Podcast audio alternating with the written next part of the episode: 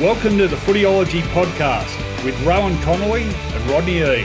G'day, everyone, and welcome to the Footyology Podcast. Uh, as usual, we are here for ESPN and we are here to preview a big round three of the AFL season. Off to a great start already this season. Uh, a few worries for some highly fancy teams, a few surprise packets, everything you need, and uh, some pretty great games played as well. So, nine more of them hopefully this week. We're going to preview them in depth. Also, have a chat about the news as uh, I welcome my co host. And uh, much as I enjoy his company, I'm tempted to say not another one because uh, old Hawthorn players just keep uh, invading every corner of my existence at the moment. And here's another one, Mr. Rodney Eade. How are you, Rocket? Very good, Rohan. I know that makes you a better person dealing with a Hawthorn uh, or ex Hawthorn brood. So um, uh, it's certainly good to be on board. Uh, I get sick of hearing all you guys talk about all your various flags. Uh, I was at, uh, if anyone wondering what the hell are you talking about, I emceed a season launch at Montrose Football Club, coached by none other than Gary Ayres. And the talent I interviewed on stage was none other than Dermott Brereton, another Hawk, Peter Schwab, in attendance, his son, a player for Montrose. Um, you are pretty ubiquitous, you guys. You're all in the media, or you've coached, or you've uh, you've done it all. Really, why do you reckon that is? It's an interesting one. I, I never realised when we had the reunion, uh, whenever that was last week, they mentioned that there was eight players from that team have coached AFL seniors, and then Michael Byrne is coach of the Fiji and Fiji rugby team, wow, uh, national team. Yeah. And they played the Queensland Reds last week, so uh, there's a that's nearly half of them um, out of the out of the team who actually end up becoming. Uh, I wouldn't say elite, but uh, uh, top level coaches. So That's um, that's probably a record, actually. Eight out of any one team. Would and at one side, yes, it's uh, yeah, certainly certainly a lot. That's for Oh well, I'll look for Ryan. Maybe replaced in the host chair of this podcast by uh, Ian Payton or someone like that next week. Rocket. He's about the only one I haven't seen bob up since the flag days. What is the general up to? Any idea? Uh, the general's uh, he's had a few little health problems with his with his body. He lives now down at Rye. You know, he's retired, so but he hasn't changed in any way. He's still the the dry sense of humour that he's always had. He's a very funny man. So so it was good to see him last weekend. Big shout out to the general and the whole Payton family. All right, uh, we've got some news to talk about, some games to preview. Let's get into it. on Footyology Newsfeed. Well, I seem to say this every week, Rocket. We don't want to make the news segment uh, a weekly update on um, MRO and tribunal stuff, but you know, uh, the fact is we've had some fairly important cases. Another one this week.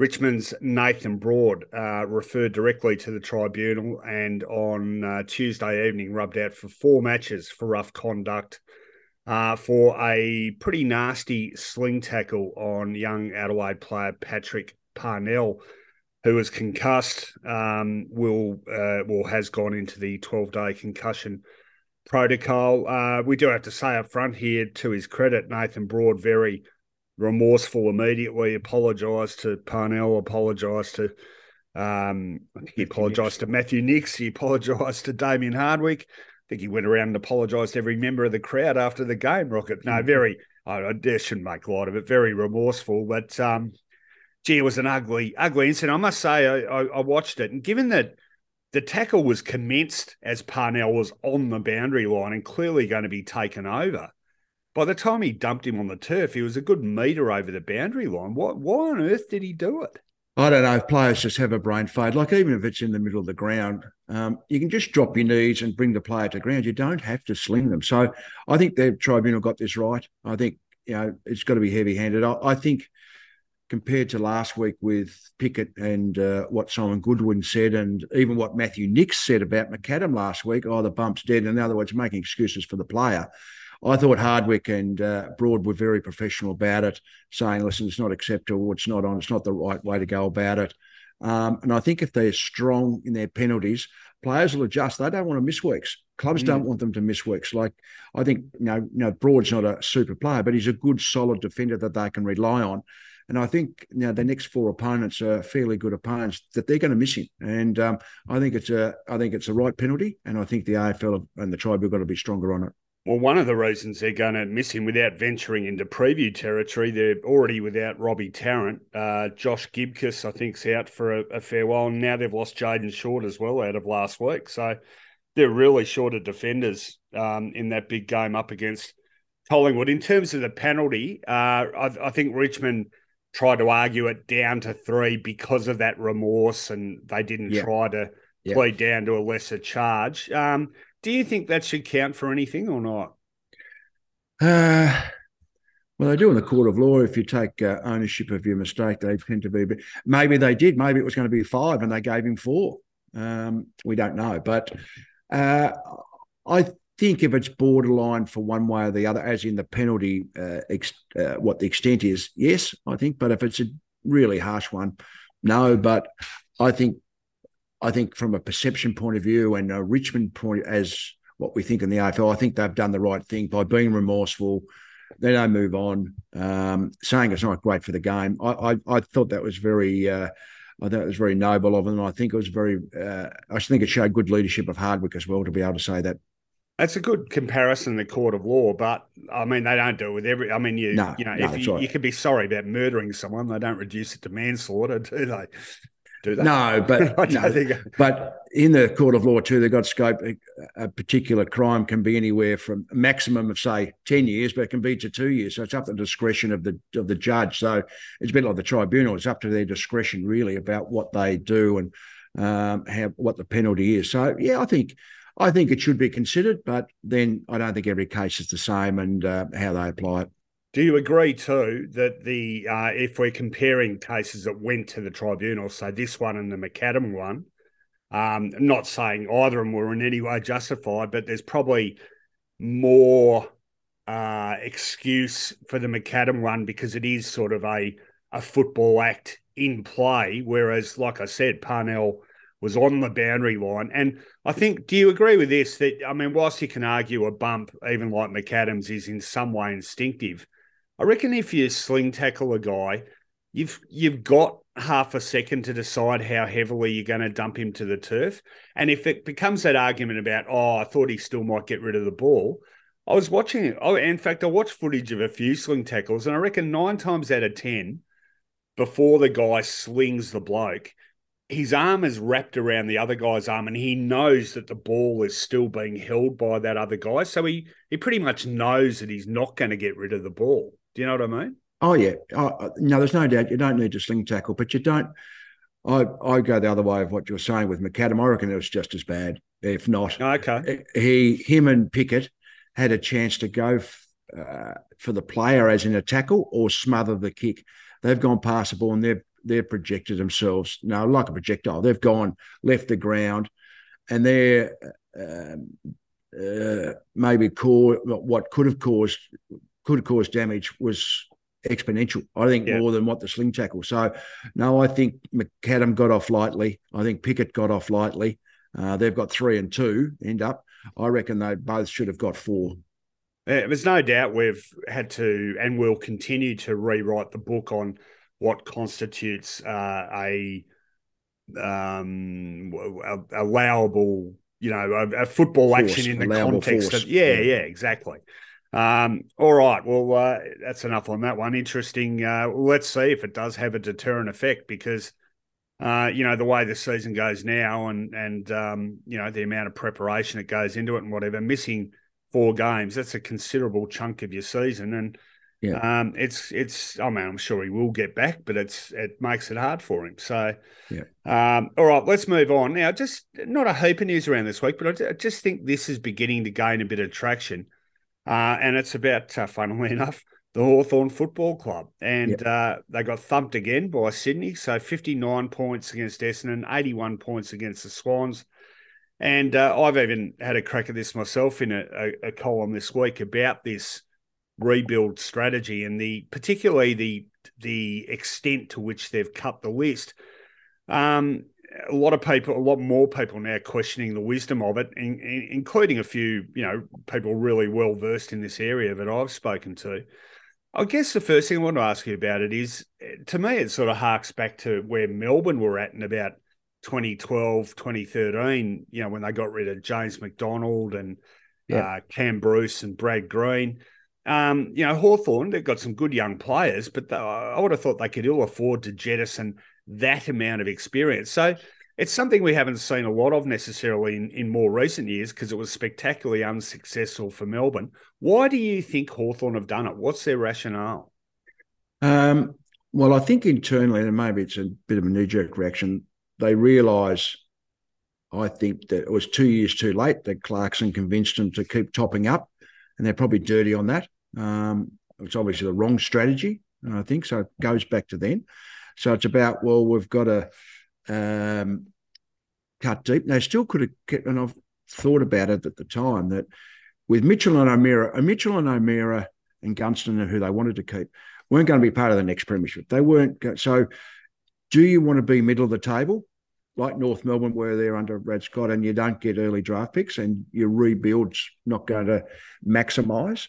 Uh, I can understand Sam's uh, theory about getting games into kids in the midfield, and he's we always coaches pull out stats, don't we, to justify what we've done. He said, well, the problem's not in the midfield, which is where Mitchell and O'Meara were. It's other parts of the ground, mm. uh, which is a fair point.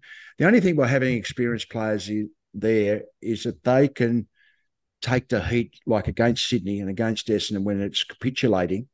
That physically they can take the bumps, but mentally they can show some leadership about perseverance and hanging. So they so they can uh, show the way and they can help. They can take the pressure off the younger players. Um, so yeah, I, I can see the point, but uh, I yeah, it's an interesting one. I, I certainly don't blame them uh, rebuilding, but the downside to it, what happens is it's membership and sponsorship. That's the more that's more the issue rather than the pressure from the media internal. It's about does it equate to an economic downfall? I'm glad you said that because this is one of the things I've touched on in this column. So I started off talking about how much they've jettisoned. Just to give you an idea, too, the average games played on their list now is, I think, down to 46. It's down about 10 games per player across the board. But the thing that really, uh, sorry, it's it's it's down 20 games or something per player. It's an incredible amount. The thing that really struck me was the next youngest uh, list in the competition, which I think is Adelaide, is 10 games per player more experienced than Hawthorn. It's it's probably one of the youngest lists we've ever seen in football history. So it's it's a, a savage cut. But the thing I went on to talk about was I just wonder how much pressure is coming to do this from off the field. And you alluded to membership and sponsorship. I read a column. There was a really interesting column in the Age last week written by a Hawthorn supporter who was taking his eight year old son to the footy, and his son has literally never seen Hawthorn win a game. Yeah. And and the whole column was about, oh gee, you know, well, how do I keep him interested in whatever? And I had the same reaction as everyone else, which was Hawthorn, you're kidding. This is a club which has averaged a flag once every four years. Yeah, they've won the most flags since 61 70, or 71. Or 71. Yeah. You know, 12 in, in 50 odd years. How can you possibly talk seriously about the hard times or whatever? And then I thought about it. And these young generations now, you know, I don't want to go these kids, but there are so many more choices for them in terms of entertainment and sport. Yeah. Um, I'm not sure anything gets invested with the same amount of interest and passion and patience as the things that we grew up loving. Oh, there's no doubt about that. So I, I think there's this sort of pressure on to turn things around quicker than there used to be. And you can always, uh, rusted on supporters like myself, can see if you win like they did last year, win eight games and they finish wherever they finish on the ladder 12th, is that any good? Is it pick eight in the draft uh, that much worse than pick one? Yeah, of course it is. Mm. So would you rather get Will Ashcroft last year, or would you rather get whoever they picked? Of course, you'd rather get Will. Next year, apparently, the number one pick is the next Dustin Martin. They reckon he's a superstar. When so, don't they say that? No, well, well, that's what they've written. So I'm only doing. Yeah. I've never seen a kid play, but so you you think is he better than? I'm not saying they're tanking. They're not doing that. They've cut the list on what they've genuinely thought was best for their long term future. No doubt. I think they're probably surprised internally and probably as a coaching group how poor they've been the first two weeks. I think they've probably, as clubs do, we we overestimate where our group is at um, and the talent we've got the list. I think they've got talent, but they're kids. Um, I mean, Scrimshaw's not playing. I thought Scrimshaw was a really good player for them, but they're not picking him. So there's other players there who could play. And I'm, I'm not, I'm not, I'm not querying their selection process, but they are really young. Uh, they are really young, and their midfield, as Sam says, is not their issue. But Jai Newcombe, who's potentially a good player, but he's a second year player. Yeah. I know he's got a body, but but he needs good players around him. So they're they're going to take some big hits. The supporters are going to be unhappy because they're used to success. One of my best mates is a big Hawthorn supporter, and he's filthy. Hmm. He's he's critical of them. And I said, mate, settle down.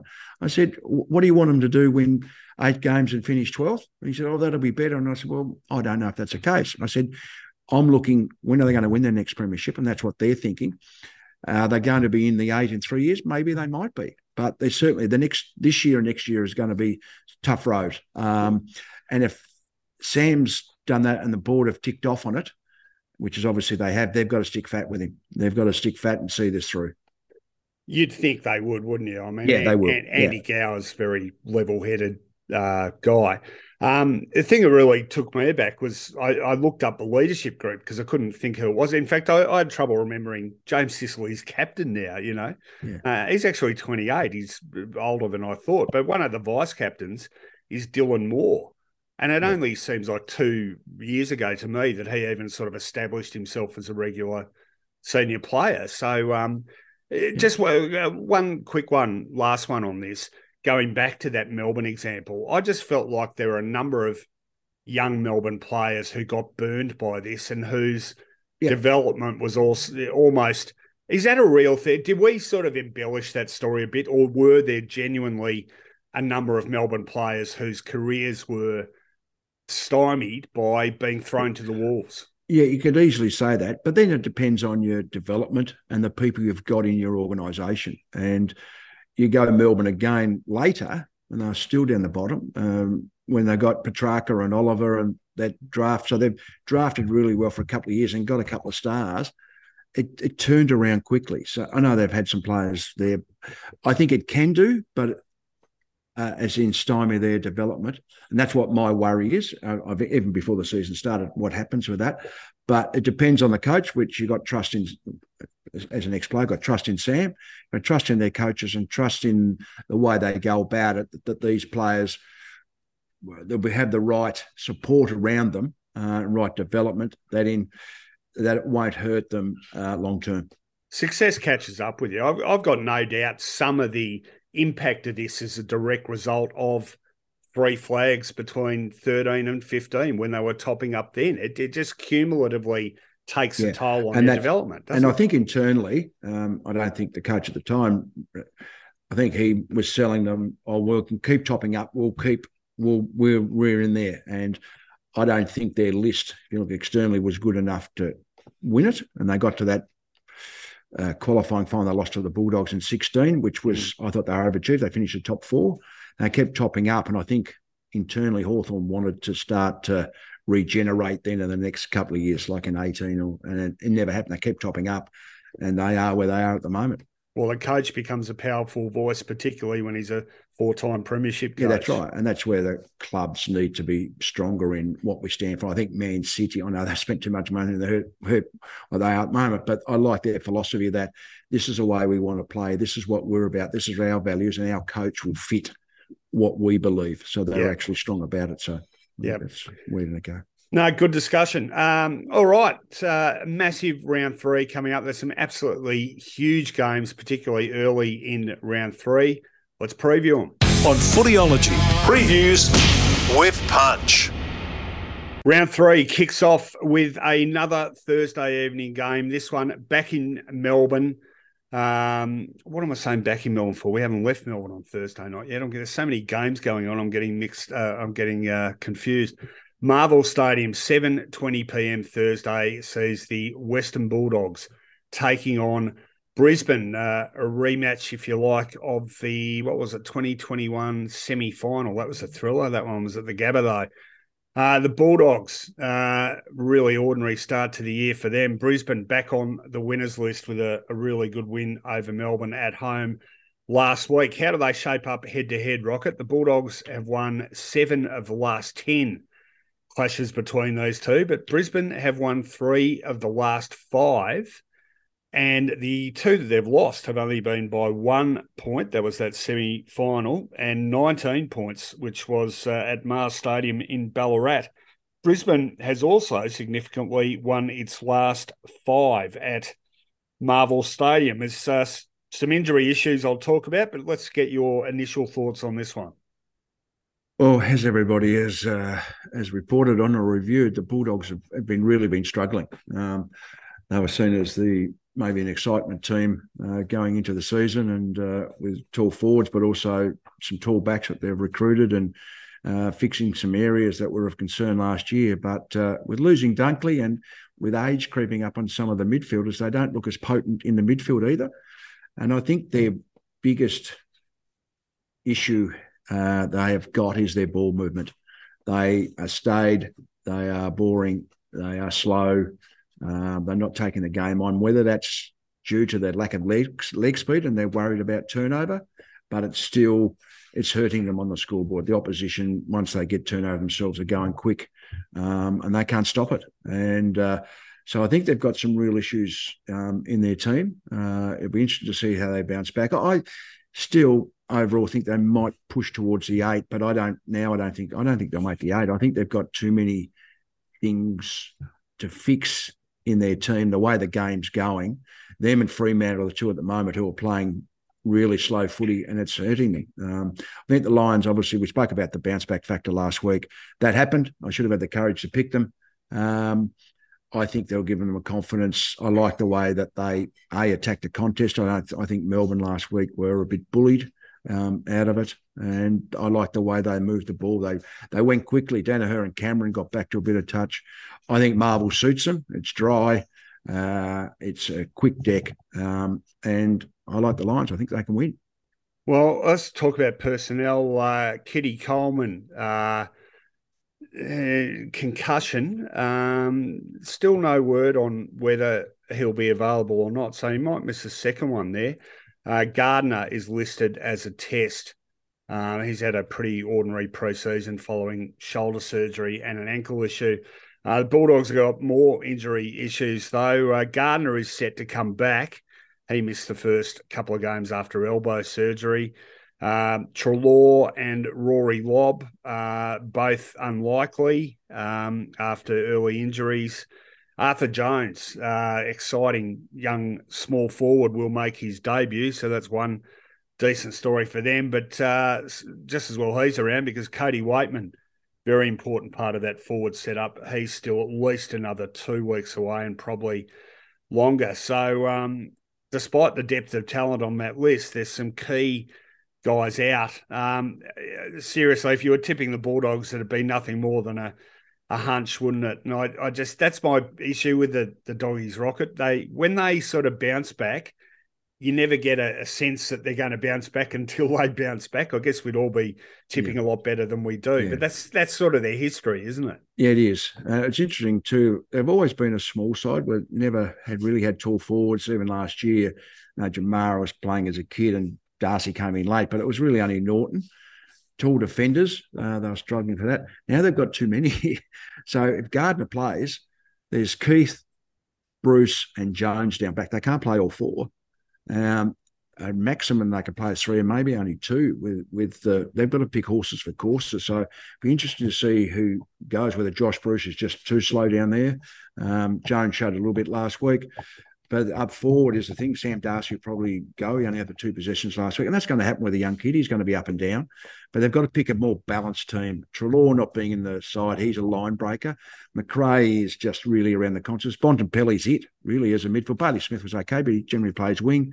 Libba we know plays as Libba, but there's no breaking the lines.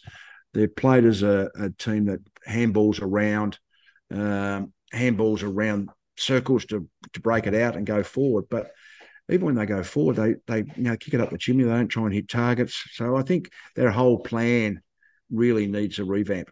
So is, is, that is a bigger issue for them, you think, than their defending per se? Because there's been these queries about they defend poorly and their midfielders perhaps don't work hard enough, they don't run hard enough. Is there a link there with what you're talking about, or are they two separate issues? Probably two separate issues. Maybe they're going slow because they are slow the deck and they can't defend. But if they're going slow with the ball in hand, at times that gives you a chance to set up defensively. They they're not a great defensive team.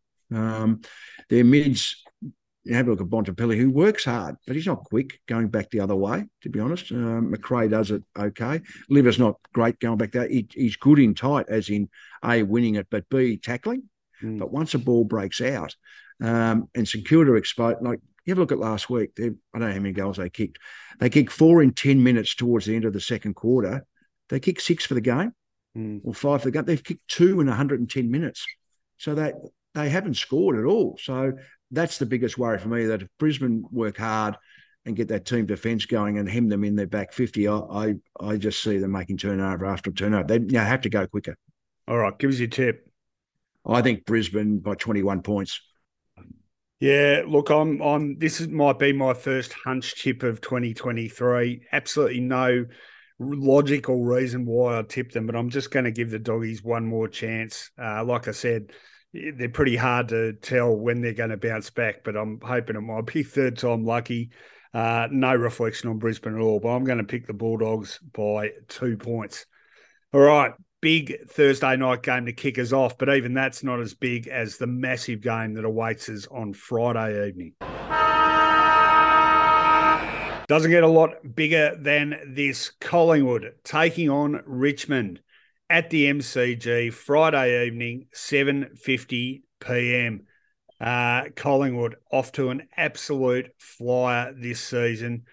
Uh, Richmond a draw first up against Carlton and uh, got the job done against Adelaide, not without uh, the odd scare, but uh, came good when it counted. The Tigers.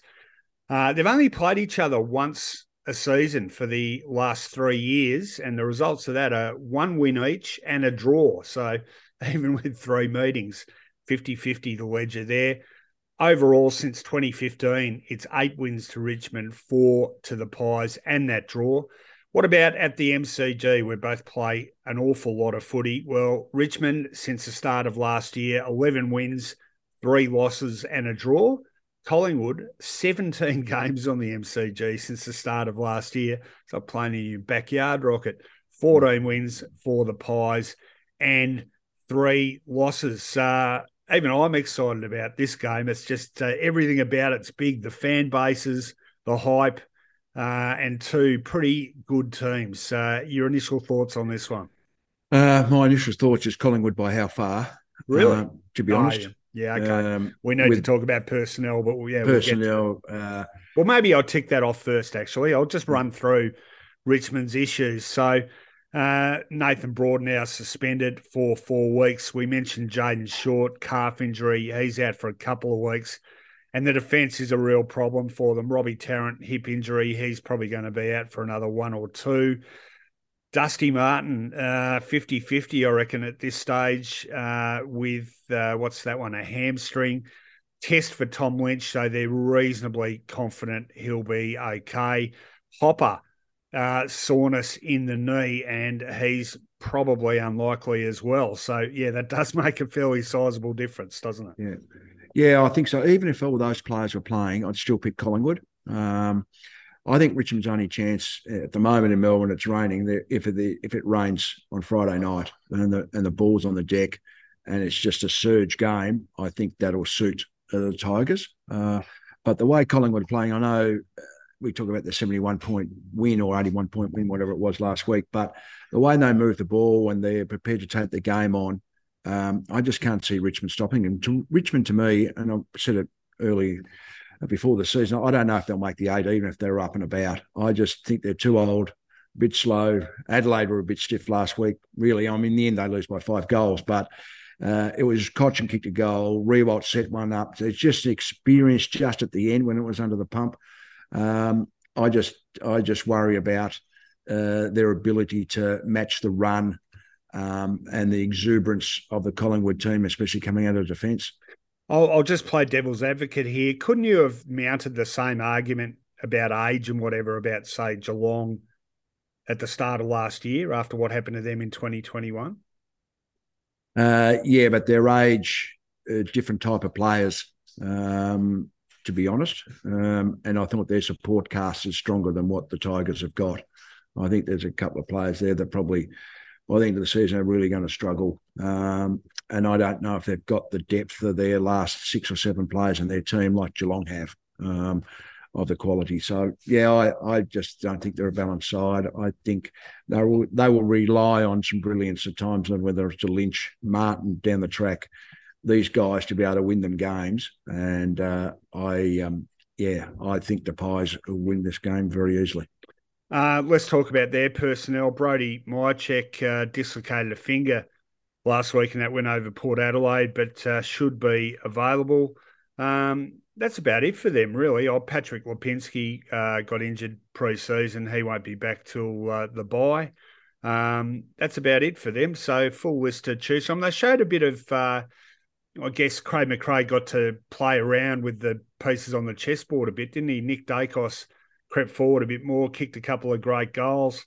Um, all of a sudden, and we we talked about. Um, I'm going to do it again. We talked about Frampton coming alive after Jeremy Howe's injury, um, all of a sudden, you know, you, you you're not seeing Collingwood rocked by one or two injuries and and that really having a sizable impact yeah. on their performance. And if you look at the names on paper previously, uh, previous say two years ago, those names on their forward line, you think, are, are they going to kick enough goals?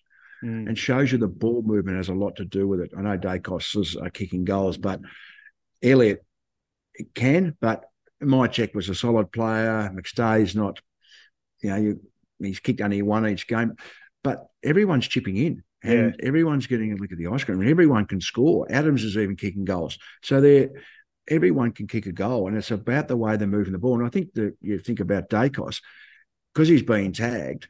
It's once he once he's tagged, they'll flip around at stoppages. He takes Pendlebury's role, and Pendlebury will drop out, or he'll go to Sidebottom's role. He'll drop out, then swap over and go forward or go wing, and it's making it difficult for the taggers. So they need to be well coached if they're going to tag Daicos about what roles and the team how they how they'll counter that.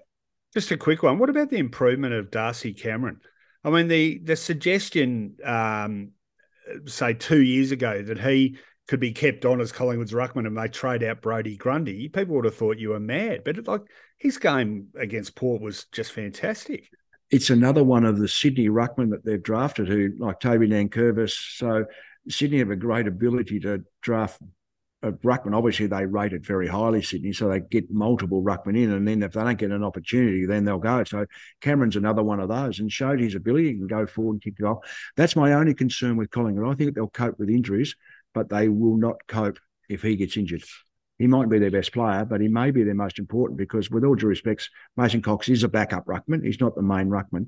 they lose Cameron, um, they really could struggle uh, when it gets to the pointy end. Which would be the the most amazing example of the most important player to a team being about their, I don't know, twentieth best in in the best twenty two. Yeah. Uh, the the other thing about Sydney there, it just made me think and then after they give away their ruckman, they go and get ruckman from other clubs like yeah, Peter Ladhams, and, and, yeah, uh, Callum Sinclair before him, Hickey, yeah, Hickey, so, yeah. yeah, yeah. It's a merry, so, it's a ruck merry-go-round. Yeah, so obviously they rate that role very highly, Sydney, but uh, once they draft and they should be able to should keep them somehow. But everyone wants to play, obviously. All right, we've established you're going for the Pies. Give us a margin. Uh, 41 points. Wow. Okay. That could be the biggest margin any of us have tipped uh, so far this year. I'm not that confident, um, but I am going for the Pies. Collingwood by 22 points for me. All right, that is the big Friday night game. Uh, let's move on to Saturday.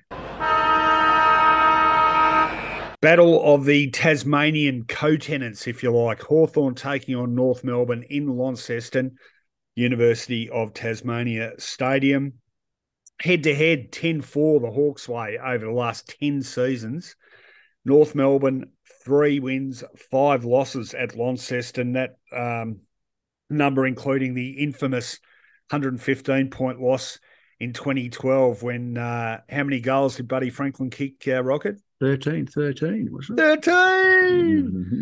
And Hawthorn, uh, once impenetrable Launceston, but uh, hasn't been that good for them since 2021. They've only gone five, five there. Hard times for the Hawks, as we spoke about in the uh, news segment. Mitch Lewis still at least two weeks away with a knee injury. Uh, Chad Wingard calf, he'll have a test but uh, not a lot of um, depth there for Sam Mitchell to call on. And North Melbourne, well, what a great start to the season for them, two from two, and a fantastic win in Perth against Fremantle last week. Uh, Paul Curtis may get him back. He'll have a test. Ben McKay, he's an important key defender for them, still another couple of weeks away. And Tristan Xerri in the ruck uh, still could be a while off yet. Um, uh, gee, this one would have been a toss of the coin, but it doesn't look that way now, does it? Given how both teams have started the season. Yeah, yeah, it looks uh, certainly on paper. I, th- I think there'll be an improved effort from from the Hawks. I think uh, uh, I think we'll get a bounce back, as in their effort and their performance. Um, but still, you, you know, you like what the Kangas are doing, and that they, they, are a young side. They've obviously been building, but they've got enough uh, experience around Ziebell, Cunnington, Goldstein as the older group. But even uh, he's playing exceptional footy as Davies Uniacke, but he's been there four or five years. Simpkin's been there four or five years. So they've got that middle bracket as well, still young. Larkey, Zurhaar. So they've got a good balance of um, age, uh, their age demographic. And I think they've got enough talent. So they'll, they'll get enough, uh, certainly enough. They, will get, get a lot of confidence out of the last two weeks, even uh, winning by a point last week in that controversial circumstance. But it was good travel. They've gone to Perth. Um, I don't think they'll win by as much as people think. Um, I think it'll be close than that, but I still think the Kangas will win. I just want to talk quickly about Davies Uniacke because I remember he was drafted in 2017. I had a draft expert looking after it for Footyology, and uh, Bede uh, Briscombe, his name was, and uh, he really knew his stuff. And he was absolutely emphatic. The best player in this draft is Luke Davies Uniacke. We have the we're pretty impatient with him. If if a highly rated draftee hasn't really hit the big time within probably two years, people tend to sort of oh, forget about him, move on to the next crop. So there's almost this surprise. Gee, Davies Uniacke, what a star! But in a way, this is sort of the copybook development of a young player, isn't it? It is. It is. And especially taller players take a lot longer. But that's interesting with supporters to say, oh, we need a centre half back for next season. Let's draft a centre half back. The kid's five years away from playing centre half back. That's why yeah. the list management is about looking for holes that are going to happen in five years' time. So it's about drafting players. They, they do take a while because they mature in their body, they go through the experiences, uh, they got development. Um, now he's he's really one of the premium midfielders in the competition. He had a great second half of the season last year, and his first two games have been fantastic. His ability to burst away from stoppages is so impressive, and he's a good kick. So um, no, he's a really good player and takes the pressure off Cunnington. Um, you know, Will Phillips didn't play at the weekend, but he's another one can come in. Powell, they've got a got some youth coming through. Simpkin has taken that role now as a co-captain. He's he's he's developed into a really good player. So they've got a good balance. It's just been able to, having been in the wilderness for quite a few years now, is learning in different situations and learning different scenarios. And uh, this will be another. This will be a test them. By they'll go in as favourites. Mm. Um, so that's a that's a psychological hurdle they're going to overcome. Um, but I, I, think they'll be able to do it. I think there's enough wise heads there to get them over the line.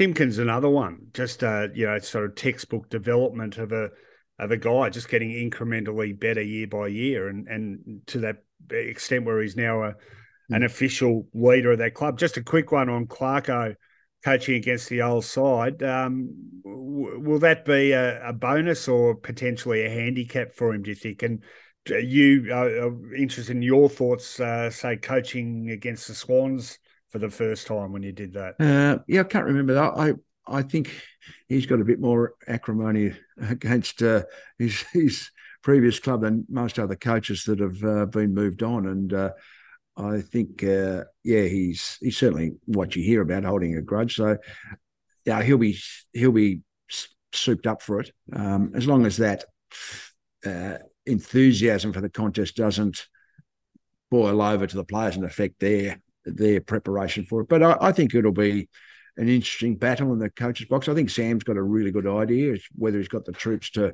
be able to manipulate a few things on field, um, and and he'll know what Alistair will want to do and likes and dislikes and all that sort of thing, and his tactics and strategies. So, yeah, I think it'll become a little bit personal for Alistair, but I still think that they'll get over the line.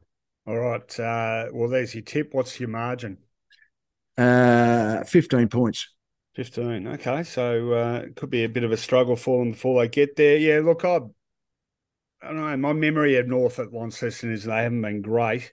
I think they're good enough to get the job done, but not necessarily by a lot. So I'm going for the Roos by 12 points. All right, uh, that is the first game on Saturday. The next one is Twilight, and uh, it's up in Sydney. Let's have a chat about that. 4:35 p.m. Saturday afternoon, Giant Stadium sees GWS taking on Carlton. Uh, the Giants, pretty good record against the Blues, nine and five against them, although Carlton have won the last two.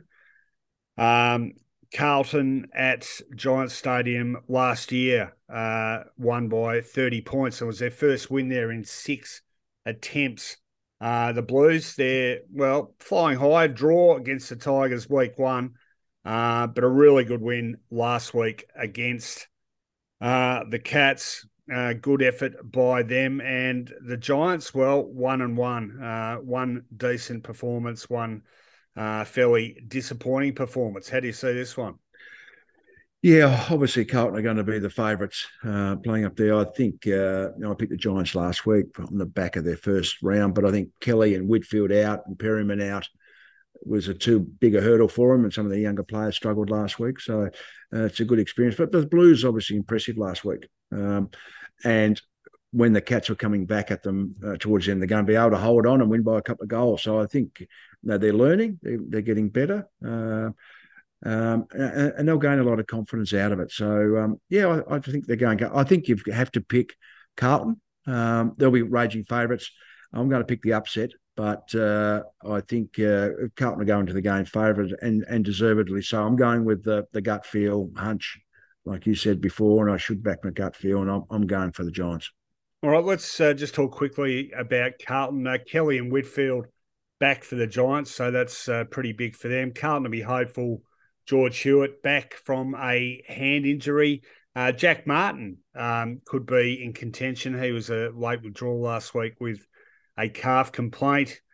Um, and uh, speculation Carlton might think about two ruckman with Pittonet uh, partnering Tom De Koning. Uh, Lachie Plowman also pushing for a recall. Yeah, they've had their issues, Carlton, against the Giants. Um, they've also had some decent wins on the road in the last few years, even when they haven't been that great yeah. a side. I, I just, uh, gee, they were impressive against Geelong. I must yeah, admit, I, yeah. I've been slow to come around on them, but you're looking at the talent and you're looking at the the cohesion of that side at the moment. It's pretty hard to tip against them. Yeah, it is. Uh, and I think you know, interesting to say about the second ruckman coming out. I think it's a good move. I, I don't think Pittonet's a superstar, but I think young De Koning – has got the world at his feet, but he's very skinny, very lean, and doing that every week in and week out for ninety percent of the game time is going to is going to a chance to break him down. So I think it's more of a protection mechanism. You can't ruck Jack Silvagni or whoever consistently as the second ruck because it's too hard on them as well. So I think I think it's worthwhile playing a Pittonet uh, and then having your sub and maybe one of them come out at a particular stage. But I think being able to share that load and, and save him, throw him forward at times uh, De Koning because he can take a catch. Um, yeah, I think it's a good move. Yeah, as I said, it's difficult to pick against them. I just got a hunch against the Giants. I just got a hunch too about the Blues. They're up and about, but are they in the comfortable phase? Are they say, "Oh yeah, we'll just turn up and win this"? That's I'm going the psychological angle, and um, I'll I'll back the Giants. Uh, margin on that one? Seven points. Seven points. GWS. Uh, just on Pittonet, he's a old school sort of ruckman, isn't he? He's a bit of a, a throw. He reminds me of a ruckman going around of a 1970s. Like he, he should yeah, have ha, have a spell on the ball and then go and rest in a forward pocket. Yeah, he's a bit like Nankervis, where he doesn't jump, he uses his body, puts his body in, which is a different ruckman to De which is a good balance, I think, when you're rucking against the opposition. They they've got two different types coming at them, and you got to you got to change your mode. Where players like to get in continuity and get in that same mode, especially a ruckman. Where if they've got two coming out who are completely different, I think it's a it's a it, you know it's a plus for them. And as you just alluded to, uh, the sub that being turned into a tactical, potentially a tactical sub, that might see more clubs prepared to go with a, a dual ruck setup too. Do you think? Oh, for sure, there's no doubt. So if you don't get an injury or a a concussion, you know, midway through the third seems to be the one or the 20 minute mark of the third quarter, inject some speed or some run or some goal kicking power as a small forward, uh, throws a different dynamic in, and you know, your option then is to take a taller player off. All right. Well, I'm going to differ on this one. I'm I'm uh, backing the Blues. I've got uh, renewed faith in them. I think they've matured a bit uh, even on last year, and I reckon this is a sort of game they need to win and are good enough to win. I don't think they'll do it by a lot, but I'm going to go for Carlton to win this one by 10 points. Uh, let's head back to Melbourne and a big Saturday night game at the G. Hey guys, if you like the Footyology podcast with Rohan Connolly and Rodney Eade, you'll like the ESPN Footy podcast with myself, Matt Walsh, Jake Michaels, and Champion Data's Christian Jolly as we break down all the big storylines in the AFL. Saturday night at the MCG, 7.25, see St Kilda taking on Essendon.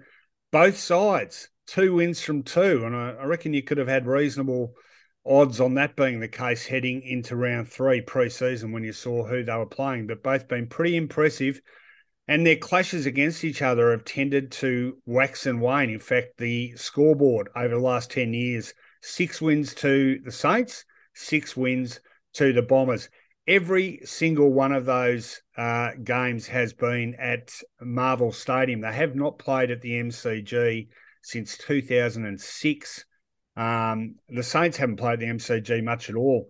Uh, four times over the last two years. They have won three of those four games, which is encouraging for them. Um, Essendon's record, of course, one of their home grounds, but uh, haven't played well there at all. The Bombers last year won just the two games there and suffered seven losses. Um, quick look at some injury. No, in fact, there won't be a quick look because St Kilda's got that many on the injury list. This week's instalment. Uh, Jack Billings fractured leg. He's still at least five weeks away. Nick Bytel knee. Uh, Nick Bytel. Jack Bytel knee injury. He'll be tested. Nick Coffield still three weeks away. Jack Hayes still half a season away. Zak Jones indefinite. Uh, Max King still five weeks away with that shoulder. Uh, Tim Membrey still at least three weeks away. Uh, Jimmy Webster, another week away. And now they have lost skipper Jack Steele with a collarbone injury for four weeks. Bit of a disaster for the Saints on the injury front, but uh, Rocket, they have soldiered on so well. We'll talk about Essendon's personnel in a minute, but gee, haven't the Saints been resilient? Yeah, they have. And they've got a good system. And, and we asked before whether, whether Ross Lyon will change in his mode, but he hasn't. He has attacking wise, but defensively, he's still that's the formation of the game, built on defence and effort. That's yeah, well, well, I was going to say, I saw a quote from him saying, "I coach for effort," and uh, the circumstances, the backs against the wall stuff, has suited him perfectly, hasn't it? Yeah, it has. But also, you got effort in defence. So, what I mean, they they hunt the you know the kicker, so they're you'll you'll see them set up well. If the opposition's chipping the ball around like the Bulldogs were last year, they won't last week. They won't let them through or they they work hard diligently and they work for each other. But also, if there's a loose ball, on mass they're tackling and they're pressure, which is just effort. It doesn't take talent.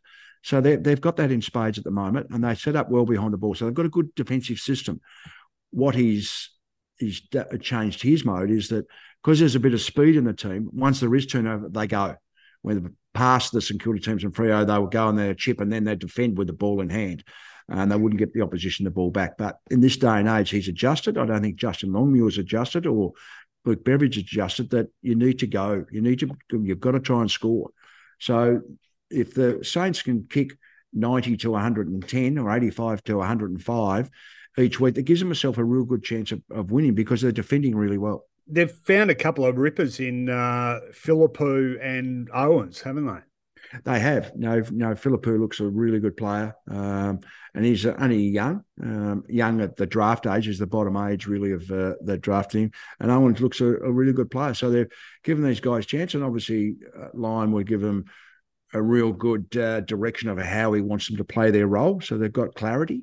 Um, and uh, everyone's buying into that. So I thought they might have struggled defensively, but I think as in the back six, as getting the ball in there, but they're not letting the ball get in there. Um, you know, the inside 50s for the opposition is is not great. The Bulldogs scored four in 10 minutes there at one stage, but then they're able to shut that down. So Steele out is going to be a big loss for them. Um, that now they're starting to get a few injuries. As I've said, there's probably five of their best 22 out. Now Steele is a really good player. So how they cover that, does that give the parish and the Merretts an opportunity to stamp and McGrath to stamp their authority on the game? Well, much uh, lesser example or much uh, lesser scale, but Essendon, I thought last week showed a, a bit of resilience too. Lost Sam Weideman late, had to reorganise. Um, Kyle Langford had played well in defence, uh, but got thrown forward anyway. And Brad Scott backed the likes of Zerk Thatcher, Laverde, Ridley, um, to hang tough, and they they did a really good job. Zerk Thatcher has now hurt his ankle, um, but uh, hopeful that he still might come up. Jake Stringer had one game in the VFL. It'll be interesting to see whether uh, they take a gamble and throw him in. He's, he doesn't have a great history coming up after a spell, Jake. So it could it's a bit of a statement to be made either way, whether he plays or doesn't play. So that'll be a very interesting selection. Um, McDonald Tipungwuti, uh, quad injury, uh, could miss a couple of weeks with that one, I believe. Uh, Peter Wright, shoulder injury. Of course, we won't see him till the second half of the year. Uh, Zach Reid, another long termer, and um, Essendon could use him back in defence as well, but he's still at least a month away. So um, they were able to fling things around a bit, uh, Essendon, and, and make do. Uh, subbed out Dyson Heppell. Guelfi came on, made a, a, difference in that last quarter. Yeah, it's a tough one to tip this one because they've both got arguments that they've both shown a bit of resilience and a bit of character. Both have some important personnel not there though. On, on that basis, who do you favour? Yeah, I, it's hard to go past St Kilda, but Jack Steele can swing that. I, you know, again, it, I thought you, you're right. Essendon's resilient that last quarter maybe in the past they might have dropped away, even if it was against the Suns. You know, you weren't wouldn't have been that confident. But they've kicked five goals the last quarter, so they had plenty of run. Um, uh, yeah, I think they're defending better. I think they're getting confidence from that. I, I, I like their midfield against St Kilda's midfield with Steele out. I think it gives them an advantage, and if they can use the ball well, I still I'm like you. I, it's a difficult one to pick. Um, I maybe because of the midfield. Uh, it's an if, but if they can bring their A grade game on it and match the defensive and match the effort and the intensity. So it might be a scrap, it might be nil all at quarter time. Well, just hang in there that the opportunities will arise. And uh, so I've got the Bombers by seven points. Yeah, well, I'm I'm with you. I'm I'm usually a, a pessimistic bomber person, but uh, I was pretty encouraged by that. And the other guy I should have mentioned too, and I think given the absence of Steele, this guy could be important too. Will Setterfield, uh, yes. real strong body, and he he was great with his clearance work, and um, he could be a really important factor in this game. So yeah, look, flip of the coin, but I'm going for the Bombers as well, and uh, six points for me, seven points for you. Did you yes, say? Yes, mate, seven points. Yeah. All right, so close one at the G Saturday evening. The other game on Saturday night is another showdown. Well, headline uh, ticket item in Adelaide Saturday when Port Adelaide takes on the Crows, 7:30 p.m. Eastern Standard Time. That's 7 p.m. locally at Adelaide Oval. 52 of these babies they've played, and the scoreline now is 27 to Port Adelaide, 25 to Adelaide. The interesting one about this rocket uh, is that these games tend to be either thrillers or blowouts. In the last nine clashes between these two, four times the margin has been less than a goal, and four times it's been 49 points or more. So mm. um, it's, uh, I, I, guess, I guess you can sort of understand why when one side realizes it's beaten, it's sort of like, okay, let's. Uh, lick our wounds and, and move on, emotionally speaking. Uh, quick one on personnel. Port Adelaide, uh, they're in a, a beautiful place personnel wise. Uh, Trent McKenzie, um, still a few weeks away, but he's about the only significant injury at the moment. Uh, Connor Rozee passed a concussion test during the game against Collingwood. He'll be okay. Uh, that's about it for them for Adelaide. Um, uh, Fogarty, Darcy Fogarty tweaked a knee against Richmond, but was able to play at the game.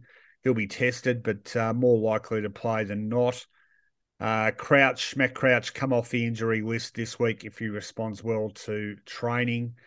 Uh, he's had a leg injury, and uh, Patrick Parnell, as we talked about earlier, concussion, um, and Shane McAdam suspension. Uh, another showdown rocket. Uh, which way is this one going to go? I'm leaning towards Port. Um, I was really disappointed in their performance last week. I thought, uh, obviously, the Pies really, really put them to the sword, and they just couldn't defend them. They couldn't def- defend the fast, the fast movement of the ball. You have a look back to round one, that was the thing that was able to get them on top of Brisbane was their fast movement of the ball, and Brisbane didn't react that well. So Adelaide can do that. Adelaide can show that they can move the ball quickly. They're just not consistent enough with defending it and winning at the contest. Um, they've got a they've got a talented forward line, but I think I think Port will be smarting from last week. I think it's a bounce back factor. Um, that they won't need any motivation being a showdown. Uh, either team. Um, I think it'll be tight for a while, but I think uh, I think Port uh, have got a, too much talent for them, especially through the midfield. Rozee and Duursma, I know they were beaten a bit last week, but I, I, just think they've got enough talent to be able to put the score on the board and enough talent through the midfield to win this game. Adelaide seemed to really struggle to string consistent patches of footy together, don't they? I mean, both games we've seen periods where they've looked terrific, but they can't seem to sustain it even for more than you know 15 minutes.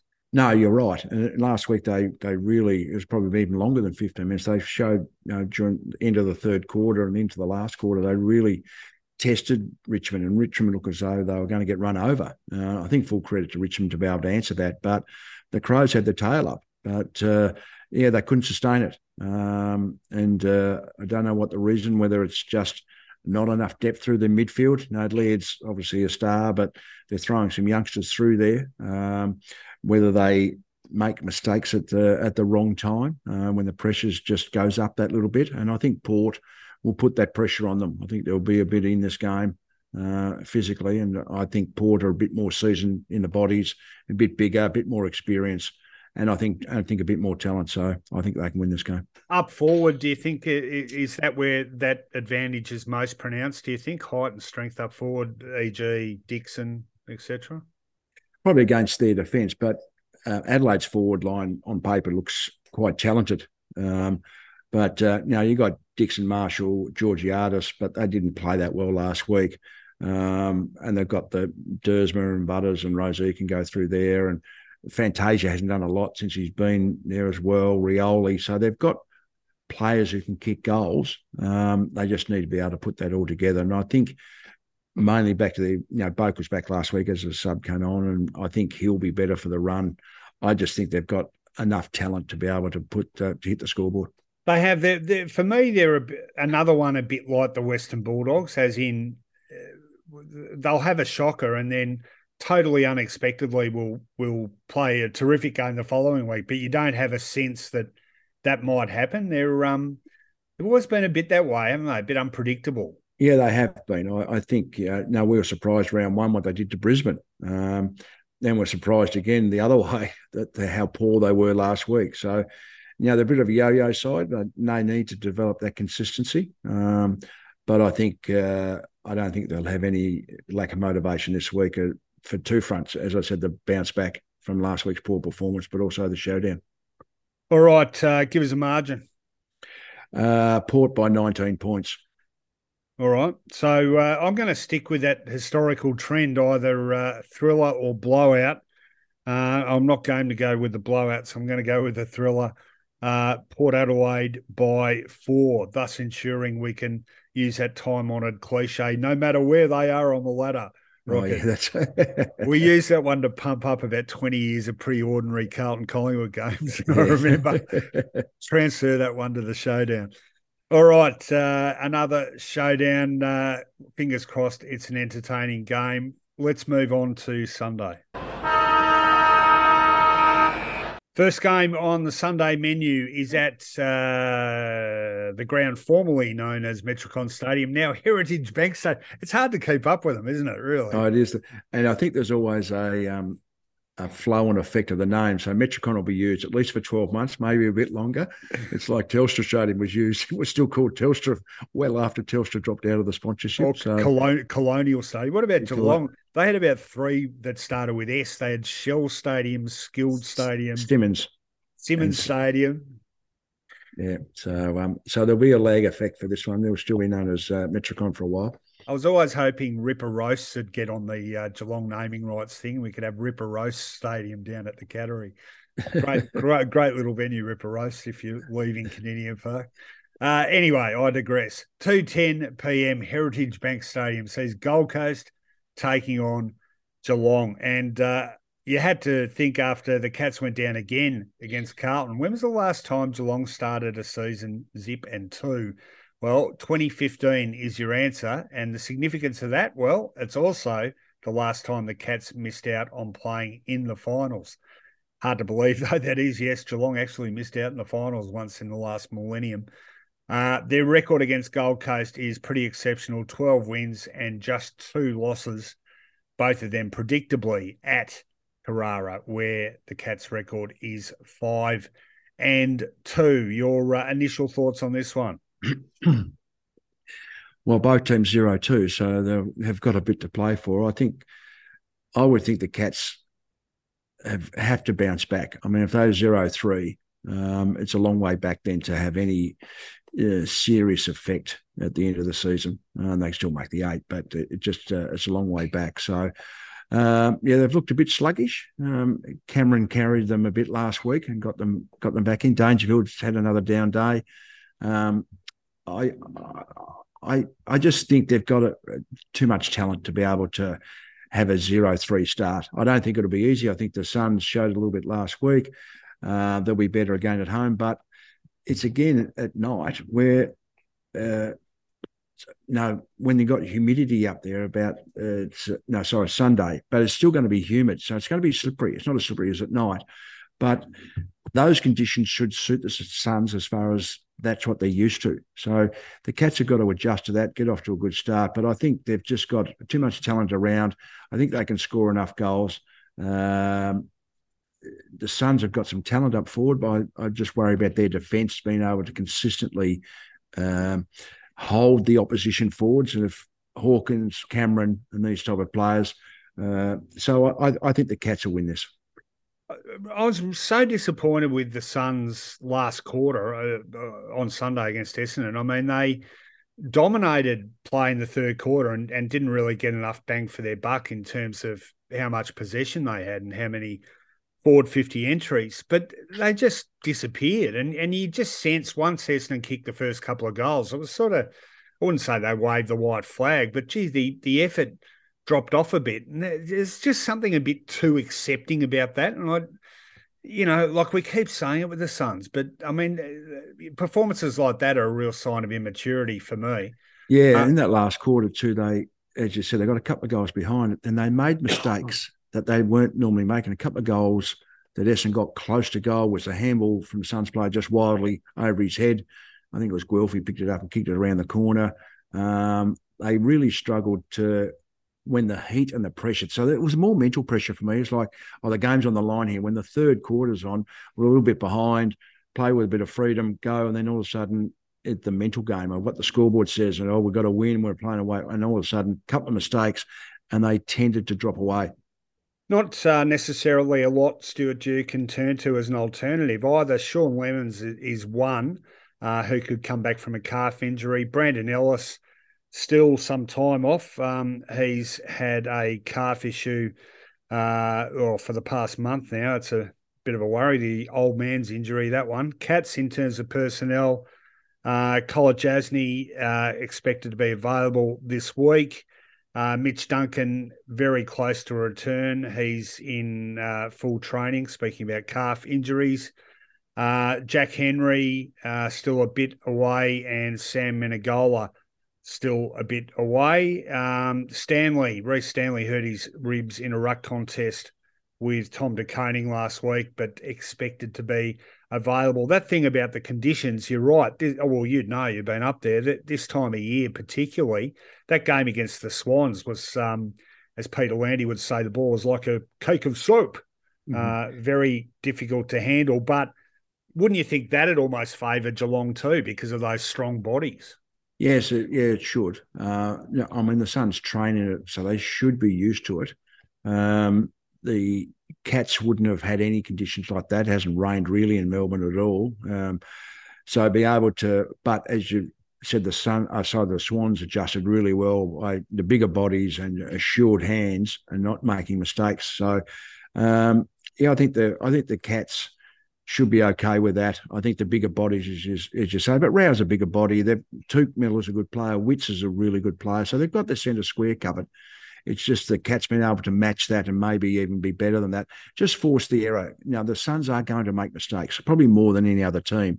They've re- and they make uh, unpressured mistakes. Their their kicking at times can let themselves down. They tend to get forward of the ball. Some of their players. So I think if the if the Cats can structure up properly when the ball goes inside their own 50. I, I just think they they can force the Suns into too many errors, um, especially coming out of their back 50 and be able to score goals. All right, so uh, you're going for Geelong. I take it. Uh, what sort of margin for them? Um, I I don't think it'll be all one way traffic. I picked them by 17 points. All right. Um, I'm I'm a bit more confident than that. I think uh, they might go, get a bit of a lead up and then go into a bit of cruise control. I'm going for the Cats by 28 points. Um, so that is the first game on the Sunday card, the afternoon clash back in Melbourne at the MCG. 3:20 p.m. Sunday afternoon. It's the battle of the capital cities. Melbourne up against Sydney, and Sydney have a great record against the Demons. Of course, last time they played them, uh, a fantastic win in the qualifying final at the G last year. Sydney, 10 wins and just two losses against Melbourne over the 10 seasons since 2013. And uh, you reckon any of them are at the MCG? Well, eight of them have been at the MCG. So uh, they're, they're not bad at the G, the Swannies. They are 7 4 there over the last five years since 2018. Melbourne, of course, played there as much as anyone. Uh, their record there last year, nine wins and six losses. Um, Melbourne, injury wise, uh, got some issues here. Max Gawn, uh, he will miss at least a month with a knee injury. Steven May, late withdrawal. Uh, was that last week or round one? Car, uh, calf injury. He'll be tested. Uh, Christian Salem having a, a bad run, uh, recovered from thyroid issues, but um, tore a meniscus at training. He'll be out for up to two months. Um, so that's a real worry there. Um, important personnel uh, losses there, Rocket. Would that affect your assessment of this one? It does a little bit, to be honest. I think, as we mentioned before, Sydney really rate. You know, they've they've really rate stoppages and winning contested ball, but they've been really good on the outside on the back of that. With Gawn out, who I think's close to the most influential player in the competition. Um, Grundy's a really good player, but I don't think he's in Gawn's class, to be honest. And I think that'll help Sydney. They all their planning would have, would would have been around Max Gawn and what do we do at stoppages. I think uh, I think uh, they can get on top of this. I you know, I, I, would imagine Mills would go to Oliver or, or Petracca, probably Oliver. Um, Mills is probably the best two way running midfielder in the competition who can win his own ball, good in the body, but very disciplined. Oliver needs to be clamped on a bit. Um, so I, would imagine Oliver, uh, sorry, Mills would go to him. I just like the way Sydney move the ball. Um, now, they're always known as a reasonable defensive side, but they do move the ball quickly. And I think uh, last week Melbourne weren't on song and were showed up in the contest, except for Oliver and maybe Petracca at times. And I think Sydney can bring that heat and bring that contest. Um, and I think they can they can starve the you know the Demons opportunities. I you know I think uh, I think the Swans can win this one. Uh, in terms of personnel, the Swans uh, still without Ryan Clark. He's at least a week away. Uh, ditto Robbie Fox. He has a calf injury. Uh, and the Swans, of course, have their uh, best ruckman out as well, Tom Hickey, hamstring injury. He's uh, another four weeks off. Sam Reid missing up forward for another three weeks with a glute injury. So structurally, they've got some important names missing as well gee, I'm I'm struggling with this one. As people would be aware, I've, I've been a big fan of the Swans and how they play their footy for a, a few years now, uh, and their record at the G's good, and their record against Melbourne's good. So it all sort of points to a Sydney win. There's just something in my gut telling me that uh, this time it might be a bit of a battle. Is it someone like Joel Amartey? Um, or is it Franklin play? So who goes? Yeah. Franklin plays. They, they've got a selection issue there. So they can't play Amartey, uh, Franklin, uh, McLean, uh, and Ladhams. I mean, they're too tall. So Franklin comes in, one of the tools has got to go. So be interested to see what they do. And the other one, McDonald kicked five last week. So they've got, they've got, and McDonald plays so much better when when Lance isn't there. So does Franklin play in a different role? Uh, I don't, I don't know. I, I don't think he. Everyone talks about Franklin being the game winner and the game changer. I think he's lost that. I personally, I I think it's more of a concern for the Swans if he plays than if he doesn't play. To be honest. And, so you uh, you'd, you'd leave him out. Well, he's such a superstar. If he's right to play, you've got to you know, play him. What um, well, do, what do you though? See, this is the thing, isn't it? Like, yeah. I, I, tend to agree with what you're saying, but then if he doesn't play, do you really play Buddy Franklin in the VFL? No, the, no, that's right. I'm just saying myself, and I don't have to make that decision. So it's easy for me to, like all media people, it's very easy to, to, to, give an opinion on that without the, the consequences. But whether he's not the the key pin and, and he's the athlete as the flanker type, and so they play McDonald, who's the P, and Amartey, and they drop McLean, and I don't, you know, what what's that? And he plays like a flanker role, and he's got a free reign to go where he likes, and and and and they will worry about him. They will. He, he's still got the aura about him because uh, he can kick long goals. But I think he'll play. But uh, I um I I don't I don't think he's going to add a lot to the Swans other than the opposition will worry about him. Can you imagine the media turnout if he plays in the twos, buddy? Oh, yeah. He'd be like Plugger at Port Melbourne that day. So, yeah, I, I think there'll be a. I don't think Lance will be very happy with that. So, I, I imagine he'll play. He'll play. All right. So uh, you're you're going for the sw- uh, Swans. I'm going for the Swans uh, by 15 points. 15 points. Oh, look, flip of the coin. I just, I've got to go with my gut on this one. Uh, it's served me incredibly poorly so far. In fact, how bad is our tipping rocket after two rounds? I think everyone's in the same boat. There's so oh, many upsets. oh, yeah, no, no one's going well. Some are just less bad than others. I'm going to go for the Demons here and margin. Eh, I go for Melbourne by 10 points. Uh, one game left, and it is, and I'm going to pronounce it the way they do the Derby. Fremantle taking on West Coast. Uh, 5.20 p.m. Eastern Time, Optus Stadium. Uh, what's the Derby scoreline? 23 wins to the Dockers, 32 to West Coast. And at Optus Stadium, they've played nine of these games, and the score there is three wins to Freo, six wins to West Coast. The interesting thing about the Derby is since 2007, the results have gone in waves. So Fremantle won seven in a row. West Coast won the next three. Freo won the next six. West Coast won the next 11. And Fremantle have won the last three. Uh, really disappointing start to the year by the Dockers. West Coast, well, we were ready to uh, relegate them to the VFL after round one, but uh, bounced back with um, a pretty decent win over GWS last week. Rocket, uh, which way is this one going to go? Um, it's going to go the team that wants to take the game on and play play modern footy. Uh, the West Coast have been very slow to get hold of that. They're uh, have defended with ball in hand. I've been critical of the West Coast of the last few years. They're getting front like they played the Suns was last year, the year before. They're eight goals up. Then they went into defensive mode and, and win by seven points. Like, and they play that boring game. At the weekend, they didn't. Young Jones took the game on and they were going forward. Um, and that's the problem Free, I've got. They're stuck in last year's mode or the year before mode, and they're just uh, no no ball movement, no freedom of movement. So whoever wants to take the if they both take the game on, I'll go for Fremantle, but I'm not as convinced that they're going to do that. So we're looking at two teams with anachronistic game plans. Well, why are sides having so much trouble changing the way they play?